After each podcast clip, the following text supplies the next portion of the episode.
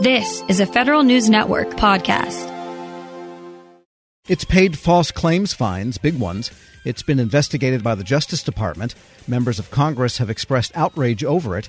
It appears to be a large enterprise and yet, this year, Atlantic Diving Supply received a $33 billion 10 year deal from the Defense Logistics Agency, for which only small businesses were supposed to qualify. We'll hear what ADS has to say about this, but first, my next guest has done most of the research into the company. From the Project on Government Oversight, senior investigator Nick Schwellenbach. Nick, good to have you back. Hey, great to be on. So, this has been an ongoing saga for a number of years, Atlantic Diving Supply. This is not the first report you've done on it. Give us the overall picture here of what's going on. Well, I'll give you a little bit of background about how I learned about this company. So, I, uh, like a lot of other people, were looking at the Paycheck Protection Program last year and some of the recipients that got some of the larger loans. And this company emerged as one of the biggest, at least in terms of annual revenue, privately held companies that got a PPP loan. Atlantic Diving Supply got $5 million last year from the Small Business Administration to help keep its you know workforce paid as sort of the pandemic ravaged the economy. And those loans were supposed to go to businesses that had reasonable uncertainty in terms of their financial status because of the pandemic. Yet Atlantic Diving Supply had a record breaking year in terms of its federal contract revenue, making over $3 billion. So we looked at the company more deeply and did an initial story on some of their settlements with the Justice Department in 2017 and 2019. In 2017, the company settled for $16 million with DOJ to settle a whistleblower lawsuit that claimed that it really wasn't a small business and that it actually secretly controlled a network of other companies in order to keep its sort of total workforce officially under the 500 employee cap. ADS never admitted wrongdoing. There was no finding of fault, yet it paid $16 million. And then two years later, ADS's majority owner, its former CEO, and its current chairman of the board, Luke Hillier, paid another $20 million to settle the same lawsuit. Yet, less than one year later, it was winning $5 million loan from the SBA. So that initial story led a number of people to come out of the woodwork. And you know i can't identify them. Many of them are people who work in this industry some of whom are former ADS employees who had a number of stories to tell about the company and concerns to share. And we also filed a number of freedom of information act requests with the federal government regarding investigations involving this company. And we did a part two in february of this year. It's a pretty long story detailing a lot of the findings over the years involving ADS. Turns out the Pentagon back in 2005 initially learned that ADS was secretly controlling one of these front companies or shell companies that would later settle more than a decade later with the Justice Department. So it's a long running saga. It raises profound questions about the government's set aside programs for small businesses and whether or not they're really working for small businesses and whether or not actually large companies are gaming the system to benefit at the expense of legitimately small companies. And what has SBA or the DLA that awarded this most recent contract have they said anything about this? So the Defense Logistics Agency did provide us some comments for our second story. They generally said that their agency, you know, was doing what it could to ensure that ADS was complying with the law. They sort of kick the can over to the Small Business Administration, at least officially, that's what they told us. The story we've heard from the SBA is a little bit more complicated. The SBA has been frustrated because they haven't received all the information they believe exists on this company that the Justice Department has and that DLA has. So the SBA has been a bit frustrated here. The SBA tried to take away ADS's small business status back in 2019. They briefly succeeded for about a month or two. ADS appealed that's what's called a size determination, and ADS won on appeal. ADS based their appeal partly on the fact that the SBA was using, you know, what ADS deemed dated information that came out of the whistleblower lawsuit. So, you know, the whole saga, you know, raises questions about how do you hold companies accountable when they engage in wrongdoing or allegedly engage in wrongdoing you know, they can always settle and then claim that the settlement isn't a basis for debarring them or suspending them, and that the information that led to the settlement is old. So, what's presently responsible if you're looking at it from a sure. suspension and debarment a perspective? We're speaking with Nick Schwellenbach. He's senior investigator with the Project on Government Oversight. So, from the company's point of view, it proved it was small per SBA definitions, one on appeal. So, really, the DLA has no choice but to make that award if, in fact, all things being equal, it had the best bid, correct? Right, right. So, one thing we learned during the course of this investigation was that there were actually concerns inside of the Defense Logistics Agency about a decade ago that were shared with Pentagon law enforcement officials at the Inspector General at the DoD, which was a new piece of information that came out of our Freedom of Information Act request. Pentagon law enforcement agents at the time, and this is 2011, keep in mind, found that there, you know, they, they couldn't do anything, at least according to the memo that we got. They said that there wasn't anything actionable that they had in hand, but that the Defense Logistics Agency had a real concern because ADS was dominating this tailored logistics support contract. And this is a contract used to clothe troops in the field, to get them knives, scopes for guns, all sorts of gear that troops might want. And ADS is considered an intermediary company. They're a you know, classic middleman. They connect suppliers that actually make the gear with They're a the distributor. Pentagon. And the criminal agents wrote in 2011 that DLA could, if it wanted to, take administrative actions to restructure this contract so ADS wouldn't dominate it so much. And the criminal agents wrote that it appeared that healthy competition was being negatively impacted. Over the last decade, it doesn't look like DLA has taken any actions to protect taxpayers. So, you know, there's a question of is there criminal behavior or civil violations? But then there's also just are taxpayer interests being protected, regardless of any official wrongdoing? And a couple of members of Congress have expressed concern about this, but there's been no real action otherwise. Right. There have been at least two letters, actually, three letters written in response to our February investigation. One was a letter that was led by House Representative Nancy Mace. She's a Republican out of South Carolina. And it was a bipartisan letter joined by both Republicans and Democrats in the House. And then the House Small Business Administration, a couple weeks ago on March 31st, the chair and ranking of that committee also sent a letter to the SBA asking the agency questions about ADS. And then there was a third letter also by Senator Thom Tillis, which hasn't been made public yet, raising questions about this company and the DLA contracts, especially. So it stands now then that the contract is in place and people are ordering clothing and knives and scopes and all the bric-a-brac that you would need by military forces through right, ADS. Right. Yeah, there's this huge contract that ADS won back in January. And it's not the only company that won that contract. There were five other companies that were also awardees.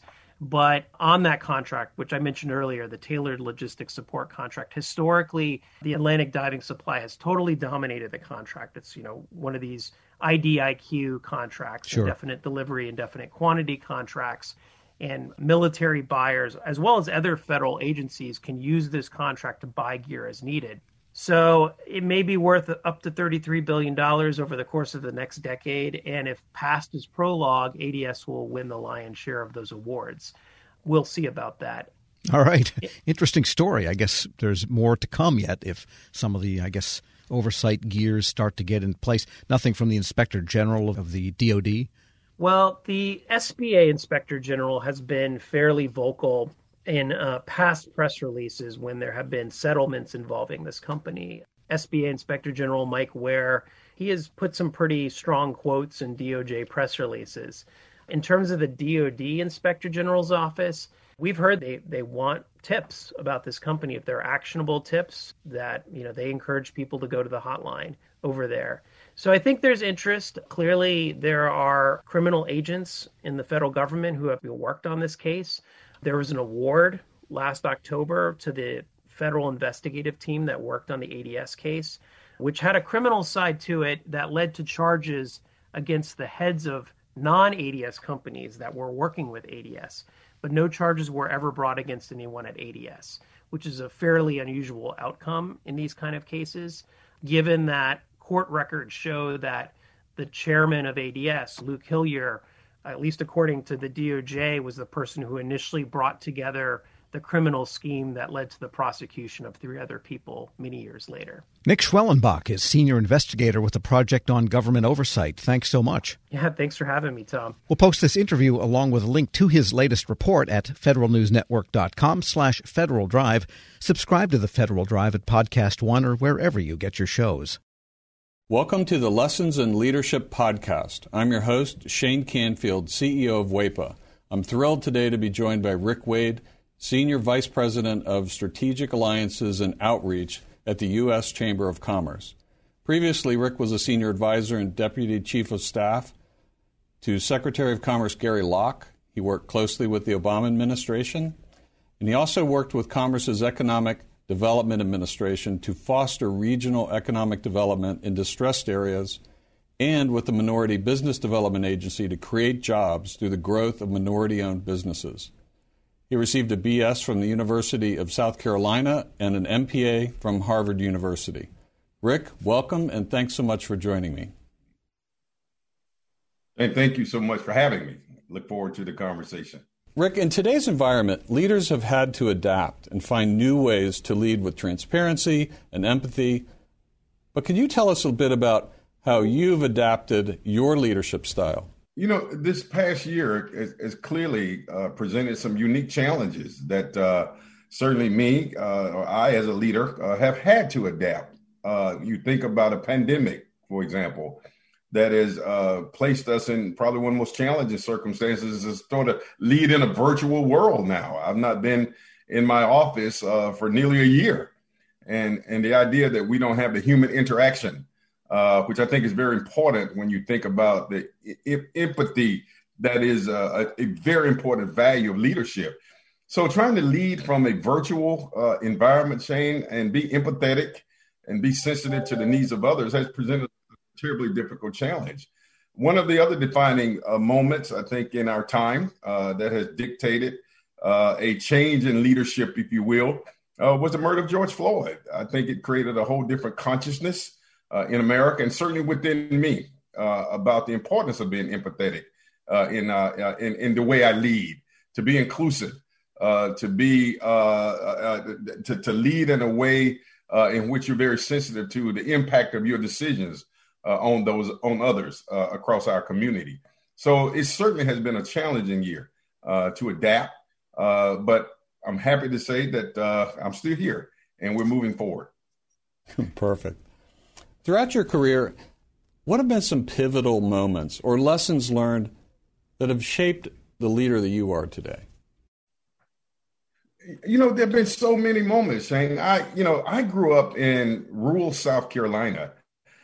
Uh, quite honestly, at a time when I, I mean, I saw what legal segregation was. I mean, I, I wasn't able to go to an integrated school until middle school, being bused across town. And I remember, as strangely as it may sound, uh, in 1979, I wanted to run for vice president of my student body at Lancaster High School, a rural school. And I had to run on the ballot as vice president black, literally. And there was another candidate who ran as vice president white. And the irony of that story uh, is that the following year, I ran for president and I won overwhelmingly. That was a lesson for me in leadership. And and the lesson there was you know perseverance uh have the tenacity uh, have a vision and overcoming barriers.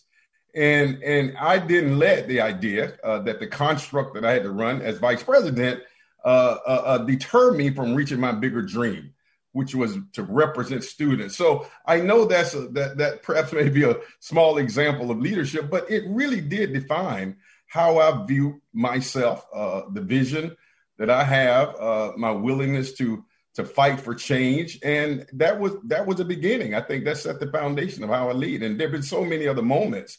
Uh, one of the most defining moments for me personally was uh, the, the, the the massacre at Mother Emanuel Church in Charleston, South Carolina. A very close friend of mine, Senator Reverend Clementa Pinckney, who lost his life, and and it, it conjured up again these issues of how deep the divide in terms of race in America is. And but it also inspired me to lead even more and to lead harder and to lead with diligence and vigilance uh, to help close that divide. So there have been so many defining moments uh, uh, in my career. I, I will tell you, even uh, after the murder of George Floyd, and my role at the U.S. Ch- Chamber of Commerce uh, to galvanize the business community, uh, inspired by that tragedy. And now we have a whole broad, historic, sweeping, what we call equality of opportunity initiative that I'm leading, that I that that, that I was inspired to develop, and we're bringing together corporations from across America to address what we call equality of opportunity. So my point there, I think, with all of these moments, they've all been pivotal moments at different parts of my life, my career, my journey, and I've seized those moments to make the best uh, of, of them of, of what I could.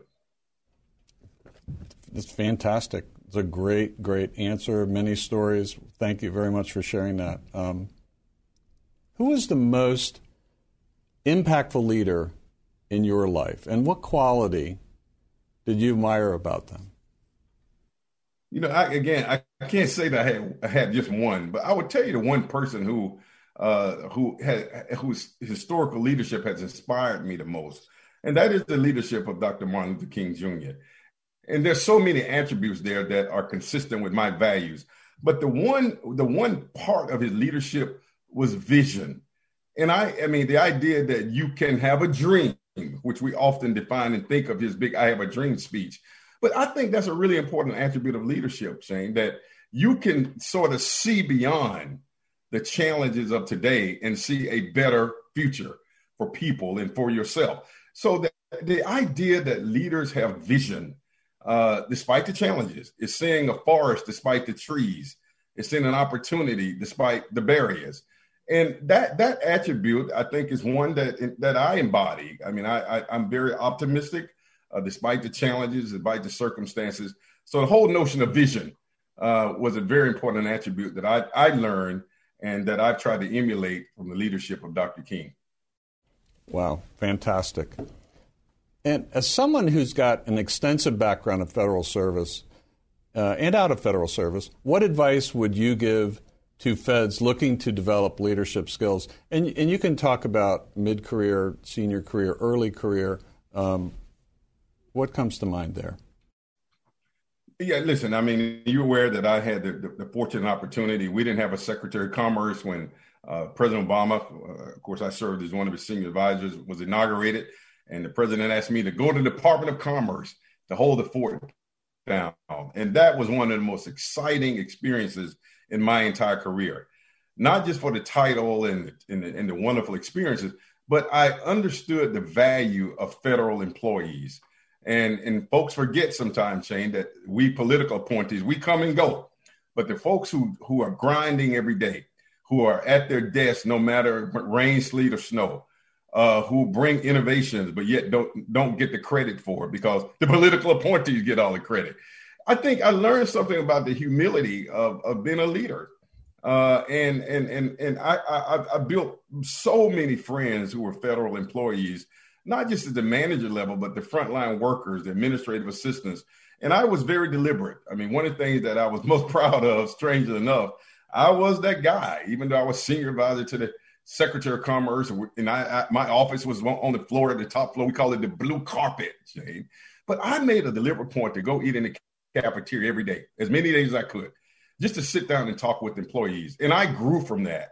And and and there were so many times where I took their ideas back to the blue carpet and said, and I told the Secretary Locke, you got to go down and sit down and talk with regular, common, everyday folks. They're in the cafeteria, not in the dining room on the blue carpet. And so he started doing that. So the, the point is, I think for me, the advice that I would give is to continue to do the hard work. I do think that we should do a better job in government in providing the kind of admiration for those workers as we do the high level appointees. And, and that may be something that, uh, that I'm looking to work on myself uh, to help continue to advocate for our federal employees. Uh, they, they, those are hard workers. That's where the work gets done. And, um, and, and, and so I think that's a lesson for me. If there was some advice and counsel I could give, is to continue to do your work, but we have to do our work as leaders of these agencies to create ladders uh, of success and, and, and reward and admiration for the hard work that they do. Rick, thank you very much. You've inspired me. These are tremendous insights and stories. Uh, I love every single one of them. You've got a fascinating journey in leadership yourself. And thank you very much for sharing that with us today. Well, thank you for the opportunity. Thank you. I'm Shane Canfield, CEO of WEPA. Thank you for listening to today's Lessons in Leadership podcast. And until we see you next time, take good care. As prices keep creeping up, your entertainment budget doesn't have to take a hit. Live One Plus has all the music you love, ad free for only $3.99 per month. Dive into Live One's massive library of songs, listen to curated playlists, or create your own. Check out exclusive artist hosted stations and do it all for the best price in streaming. Lock in a Live One Plus membership for just $3.99 per month now, and you'll not only beat inflation, you'll get all your favorite music ad free. Check out liveone.com slash best music for details. Grab a 30-day free trial of Live by Live Plus, and you'll get unlimited skips, commercial-free music, and all of the podcasts and live streaming events you can handle. Visit livexlive.com slash podcast one to learn more and start your free trial.